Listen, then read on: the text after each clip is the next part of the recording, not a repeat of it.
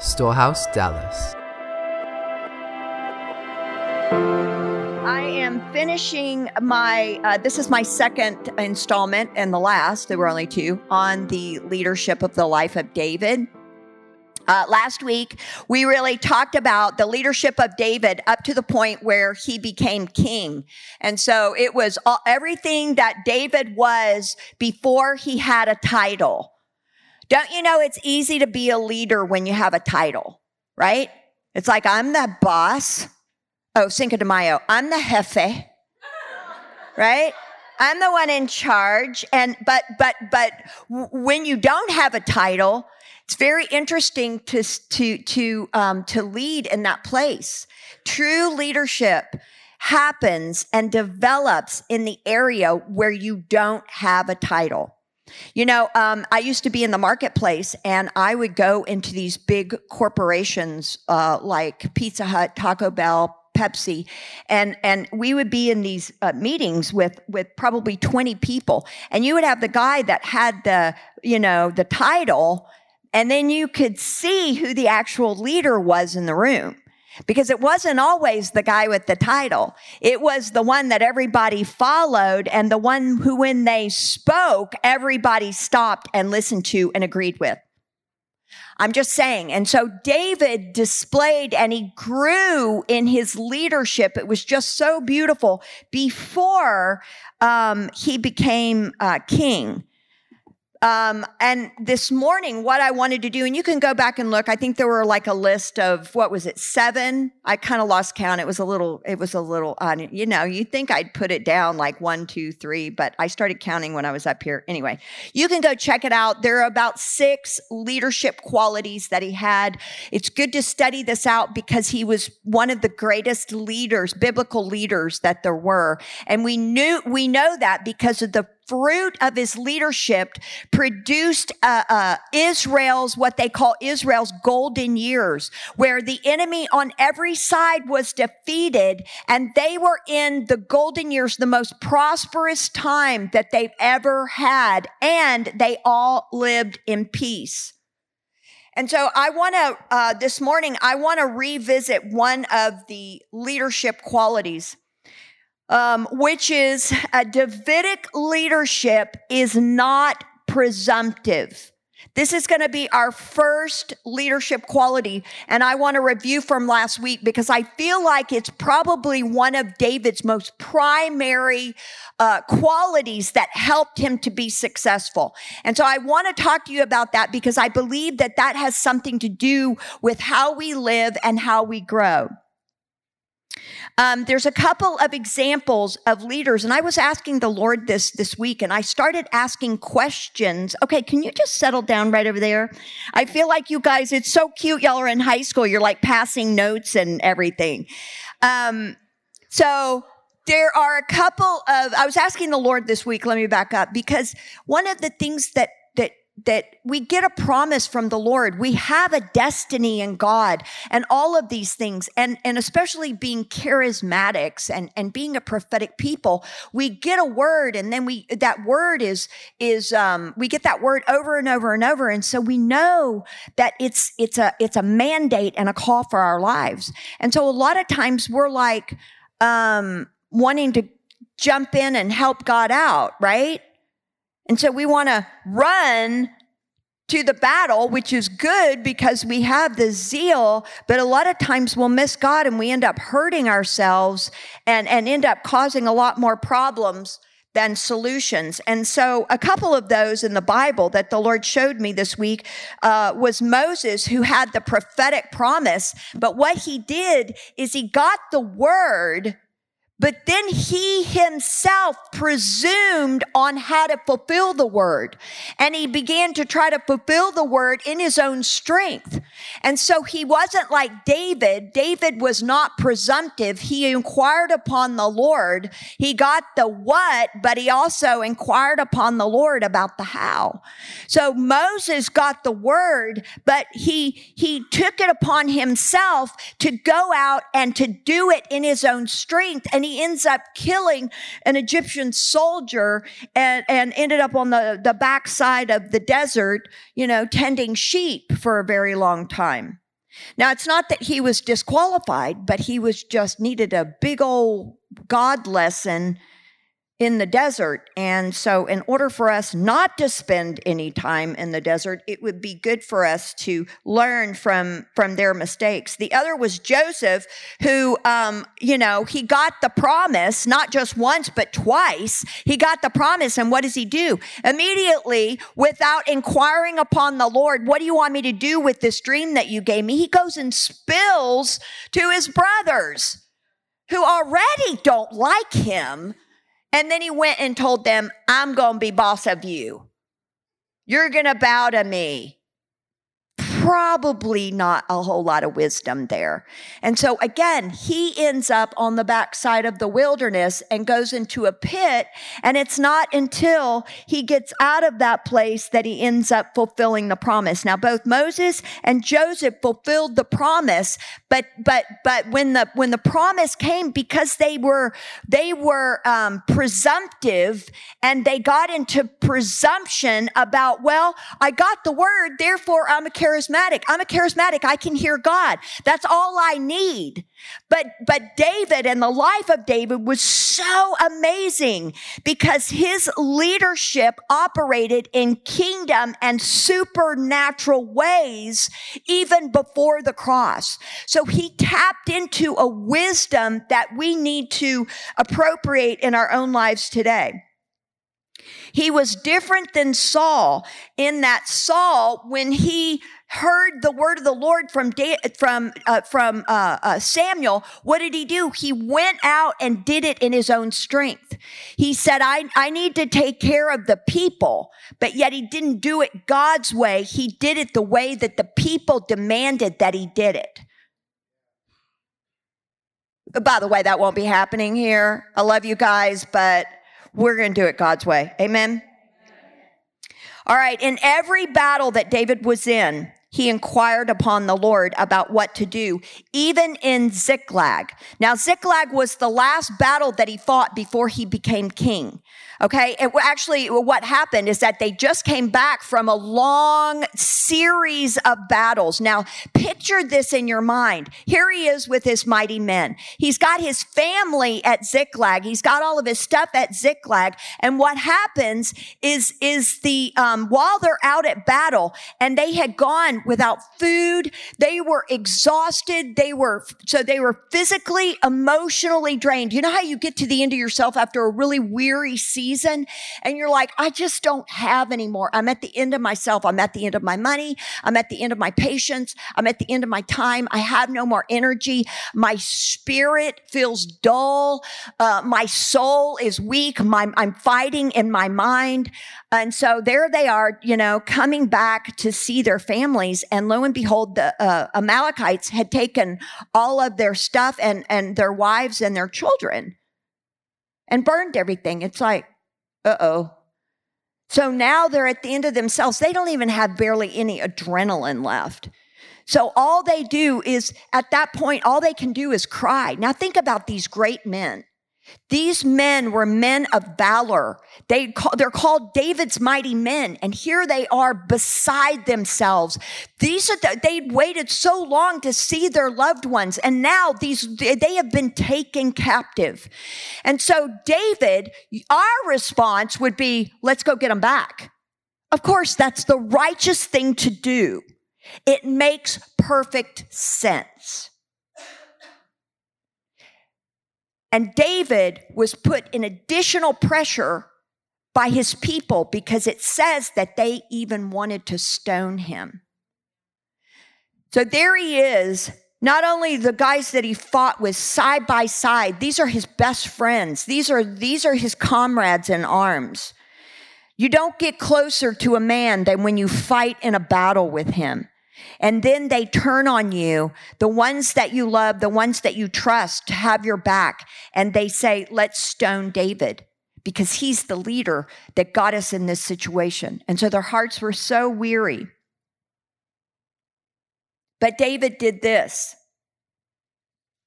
2 Samuel 2 1. Oh, I'm sorry, that's not it. So David did this. Um, he said, Shall, uh, Lord, what do you want me to do?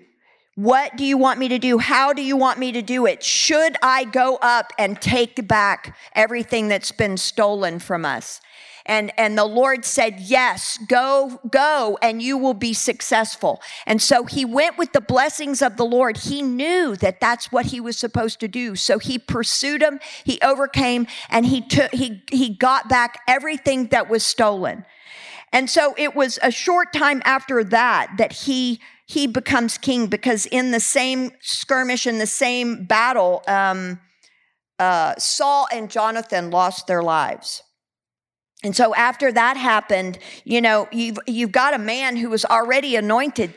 David was already anointed by Samuel to be king. And so once Saul fell, he knew that his time, that it was time for him to step into that. Okay, let's say it's you. And, and, and, and you knew by God that you have been anointed for a certain position at your job or a, a, a, ministry opportunity that you're supposed to be doing. And the person that's standing in your way, let's say they're, it's your boss and you're supposed, the Lord said you're supposed to have that position. And that guy's not a good boss and he just drives you crazy and hurts your heart, you know, and won't give you a raise. And then the Lord moves him out of the way as he promised promised, what do you do? Do you say, awesome, I'm going to go in and I'm going to tell them that this is my position, that this is something that, you know, I desire and go in and pitch myself, which is David said, okay, now Saul's gone, but I'm actually going to do this. I'm going to inquire upon the Lord if I should be anointed king. Even though he already was. So it says in 2 Samuel 2 1, and um, 4, it happened after this that David inquired of the Lord, saying, Shall I go up to any of the cities of Judah? And the Lord said to him, Go up. David said, Where shall I go up? And he said, To Hebron. Then the men of Judah came, and there they anointed David king over the house of Judah. Now listen to that conversation that he's having with the Lord. He goes before the Lord. He already knows the what. But he's saying, Tell me how. Tell me where. Tell me when. And so he's looking and he's leaning on the Lord, not just for the what, but he said, Look, I'm not just going to take the what and then say, Thanks, I've got it from here. I got the promise. Thanks. I got that, God. I'm going to handle it from here. But he said, no, I've got the promise. Now I'm going to continue to lean on the Lord for the details. You know, they say the devil's in the details, right? It couldn't be more true. Presumption says, I know how to fulfill the promise, when to fulfill the promise, where to fulfill the promise. You can agree with the prophetic word because you're like, yeah, that sounds good to me. Oh man, the impossible. I can believe you for the impossible. And then you leave God at the gate and you go into the city to fulfill the things that He wants to do for you. And you lose Him and He's still back at the gate. But you're in the city, usually making a mess of things. Can I get an amen? amen. You know what I'm saying is true. So, like David, he knew the what of God because he was after God's own heart. He refused to achieve the promises of God except by the ways of God. The what of God is like your priesthood and the way of God is like operating as a king. Let me repeat that. Look, you've got eyes and ears to see and hear what the Spirit is saying. But I'm telling you that your feet and your mouth will get you into trouble if you don't keep leaning on the Lord and you will take yourself in the wrong direction. David relied on the Spirit of God to get him to the promise and not in his own power, might, and strength. So after David became king, he made several decisions that set him apart before God and man. Now, this is, this is a guy who God himself said is a man after my own heart. And he said that he made David for himself. He made David for himself. Think about that statement. So, what is the first thing that David does when he becomes king? Now, you, you're king. You've got all of the money in the nation at your disposal. There's no legislative branch There's no Supreme Court or judicial branch. It's just you. It's like President Trump told the, the president of China. He said, so basically, you you you are a monarchy, right? And he goes, no, no, no, no, we're not, I'm not a monarchy. And he goes, well, anything that you say goes. And he goes, well, yes. I am supreme commander. I am da da da da. And, and Bush, uh, not Bush, um, Trump goes, then that would make you king. You are king of China. And he's like, yeah, you could be right. So David is king and he has absolute power. So if you have absolute power, it's like, okay, what am I going to do? What am I going to do? The first thing he does is he's like, need to get that Ark of the Covenant back. We need to get the presence of God back into the city of God, back into the city of David. So he changed and he moved the capital to Jerusalem. Now, the Ark of the Covenant had been lonely and had been sitting around for about 20 years. Um, and it was available when Saul was king. But Saul did not have a desire to bring the Ark of the Covenant anywhere. He, it never even entered his mind. He never even spoke about it. He never, Saul's king, and he doesn't even talk about the Ark of the Covenant. Think about that. And it stays holed up in somebody's house. Wait a minute, I have their name. I love these names. Nope. Abiba, Abinabadaba. Abnibdab. Okay, all you show offs. Okay. No, it's not at Obadiah's yet. That's coming. So, so anyway, there the Ark of the Covenant is, and David's like, I got to get that Ark. I got to get that Ark. Because again, he desires the presence of the Lord. The one thing that I desire is to dwell in the house of the Lord all of the days of my life, right? So the first thing he does as king is he says, Hey, go get that Ark. Where are the Levites? Let's get the Levites. Let's get the singers. Let's get the musicians. And let's get a cart. Okay. So he he gets the he they put the Ark of the Covenant on a cart, and he's got his favorite priest, Uzzah, the guy who's walking alongside of it. The cart does what? You know the story. The cart hits a pothole. David, first thing you should have done is repair the streets. So uh it hits a pothole. The ark begins to fall. Uzzah grabs it. Bam! The Lord strikes him dead. And, and, and David's like, okay, time out because this isn't working. And he's mourning and grieving for his, his friend who's the priest. And, and, and he takes a, that, has them take the ark, of course, to another, somebody else's house again.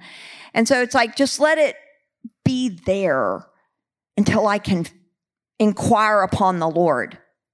And so he does so and what he says in First Chronicles 15 is really quite remarkable because for the first time in David's life, he presumed on the how. He knew the what, but he presumed on the how. So let's read it. Uh, this is First Chronicles 15, verses 13, 14, 15, 16, 25, and 27. Okay, bear with me. For because you did not do it the first time, the Lord our God broke out against us because we did not consult him about the proper order. Now, I want you to really let that soak in. We did not consult him about the proper order. So the priests and the Levites sanctified themselves to bring up the ark of the covenant, uh, the ark of the Lord God of Israel. And the children of the Levites bore the ark of God on their shoulders by its poles as Moses had commanded according to the word of the Lord. And then David spoke to the leaders of the Levites to appoint their brethren to be singers accompanied by instruments of music, stringed instruments, harps, and cymbals by raising their voice or raising the voice with resounding joy. We did that this morning. So David, the elders of Israel, and the captains over thousands went to bring up the ark of the covenant of the Lord from the house of Obed Edom with joy. David was clothed with a robe of fine linen, as were all the Levites who bore the ark, the singers, Chananana, the mu- music master with the singers. You know, that was really his name because, you know, he was the music master. Shananana. Anyway, David wore a linen ephod. All right, so let's see how this all takes place. So the first time he had the promise and he's trying to get to the promise in his own strength. So he's trying to do it because his zeal went before him. His desire went before him. His motivations were pure. But yet the way that he was bringing it in was not his way. It was not the way of the Lord. And so the Lord had already told him, here's how you handle my ark. And so there were several things that they did. And this was the proper order. Number one out of four, I know you love numbers. Number one, they sanctified themselves, which means they set themselves apart. That means what comes into your eye gates and your ear gates, the things that you listen to, the things that you look at. You are a holy people set apart by God, not you're supposed to be counterculture, not culture dwellers. Now listen, this is not about being legalistic. This is not about the law. This is not about religion. This is about love. Because love causes me to run to the cross and to be Christ like, not world like. Number two, followed the commandments of God. So he follows the commandments that were written by Moses. For us, not only is it, you know, Jesus came and he fulfilled the law, yes, but let me tell you something. There are still commandments that are available in the New Testament for us. If you love me, you will follow my commandments. So there are commandments of God that he has said Follow my ways, live in my ways, do it my way. Number three, he went through the gates of the city with thanksgiving, praise, and worship. So he understood that there had to be a sound from heaven to earth that preceded the presence of God. God inhabits the praises of his people. Very good. Okay, number four, David led through his office of both priest and king. So what does he do? He's the king and he puts on the linen ephod. No, it's not underwear. He puts on the linen ephod, which the high priest would wear and, and, and he danced and ushered in the presence of the Lord as high priest and as the king. And so he had the full authority of God because he was operating in the government of the priest and he was operating in the government of the king. Therefore, he could usher in the presence of the Lord and the glory of God back to Israel. Amen. All right. Um, the Davidic leadership understands the importance of opening up heaven to earth through continual worship and prayer. The second thing that he did that was just so incredibly remarkable is the desire that he had. He goes about building his own house and he's like, man, this house looks great. Everything's like feng shui. And I went, you know, I spared no expense. And here I am living in the high life of luxury.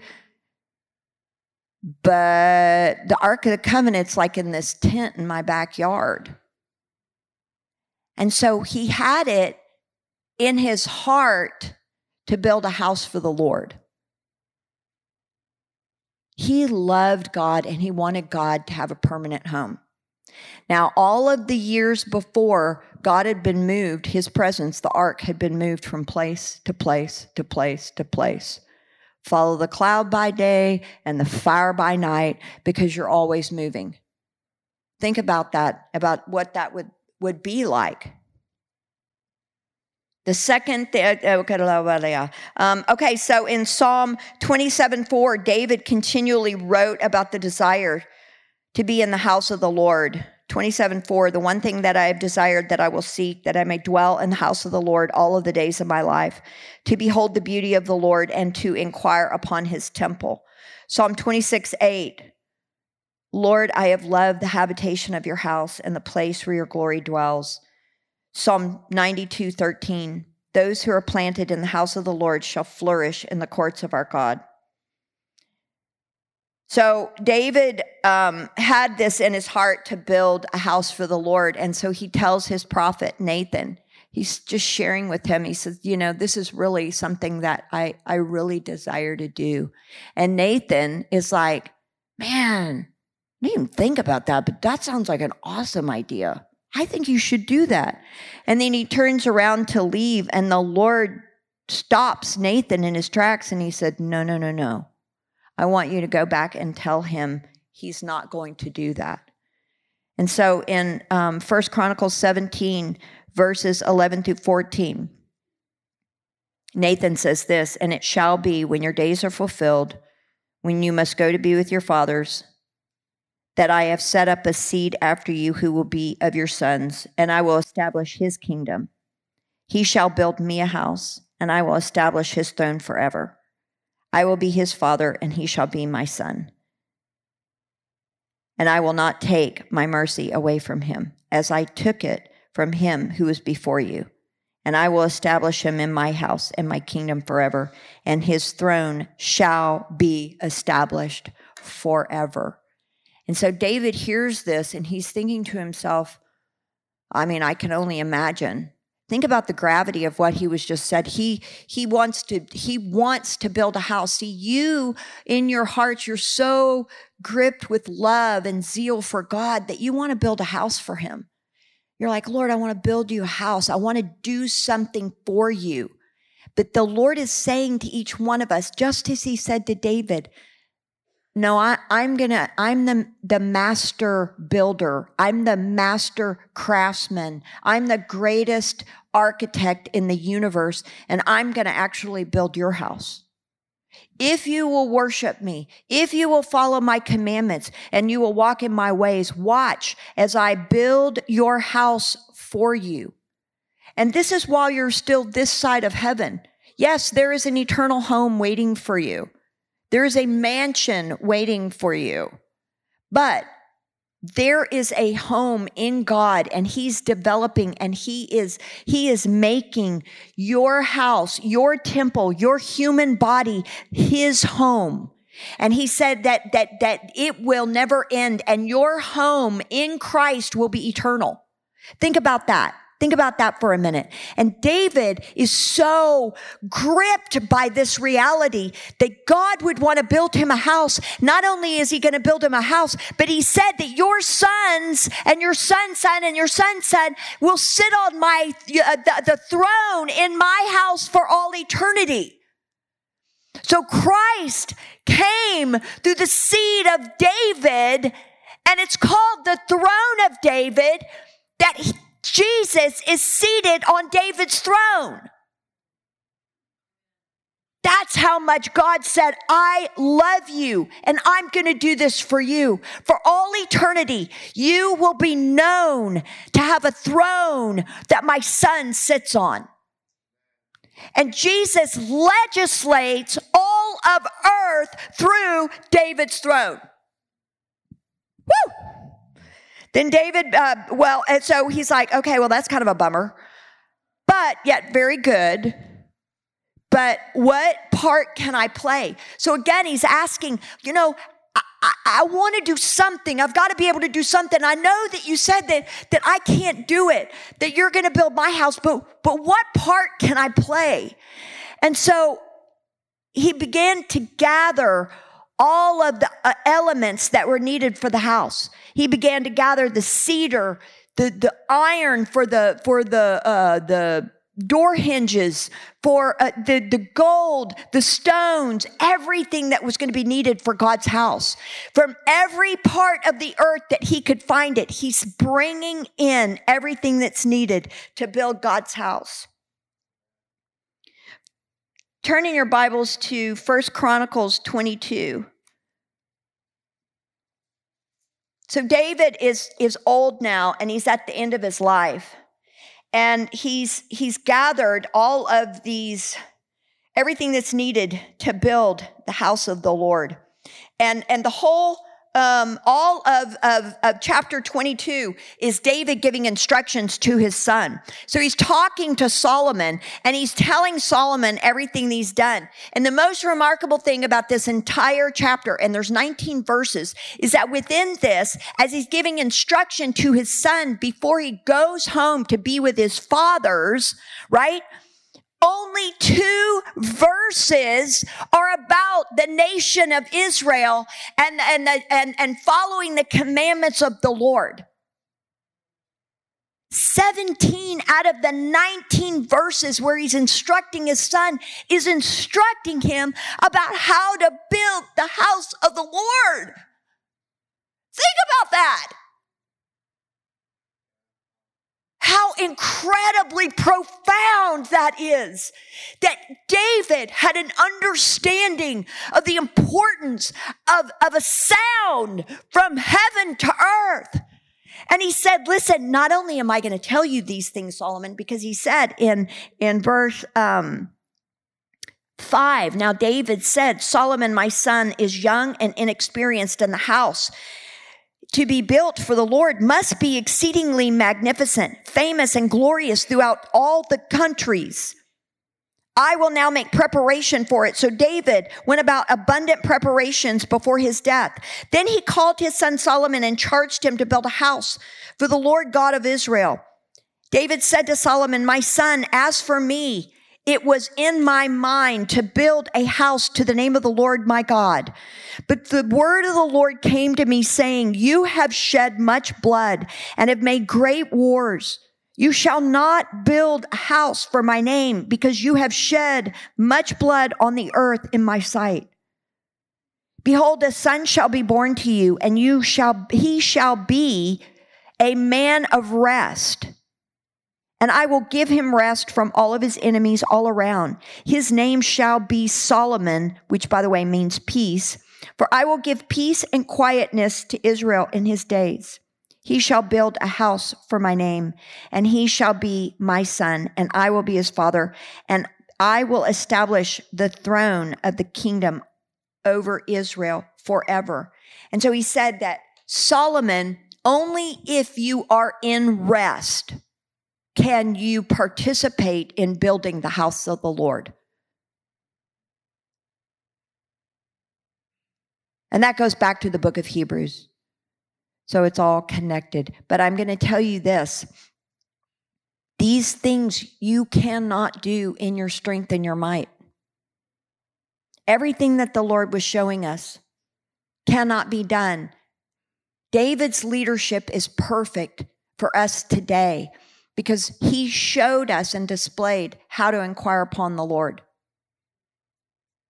The last thing that he did is he said, I want to appoint and hire 4,000 singers and musicians that day and night, night and day, the sound of rejoicing and the sound of praise and the sound of worship will not leave the land.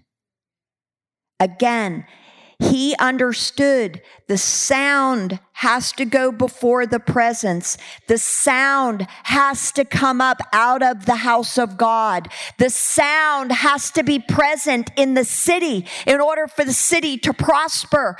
The sound opens portals over the city where angels can ascend and descend. The sound releases authority and power that heaven is speaking and earth will respond.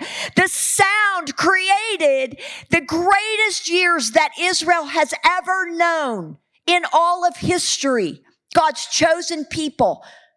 They were great because the sound and the presence and the voice of the Lord was in their midst.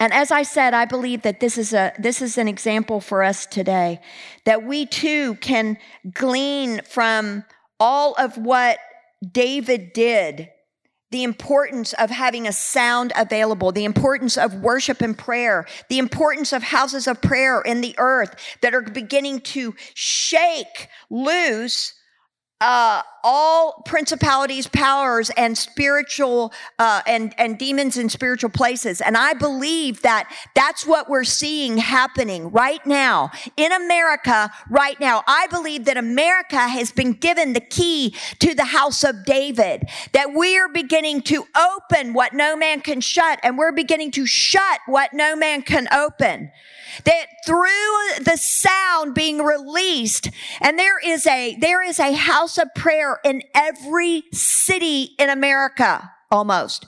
I'm telling you, there are, they are so plentiful. So what's happening is the sound from heaven is flooding into the United States of America and it's loosing the dark places, which means that they are beginning to be uncovered so that we can see and begin to hit them in prayer and declare the word of the Lord over these dark places so that they can be unseated and God can put in the place his apostles and prophets in these high places.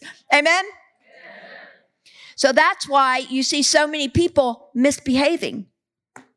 When people begin to manifest, don't get nervous. It's actually good because someone's about to lose their job and it's usually a demon. Okay? So we need to start celebrating when we see things being shaken because he said, I'm going to shake everything that can be shaken so that they can come to the desire of all nations. So they can come to Jesus. And that's what we're here for. You guys are catchers. You know, when these guys start falling in the pond, you just get a net and start scooping them up. Say, Yeah, I know, I know. Don't worry, it's a demon. I can get rid of that for you. All right, let's pray.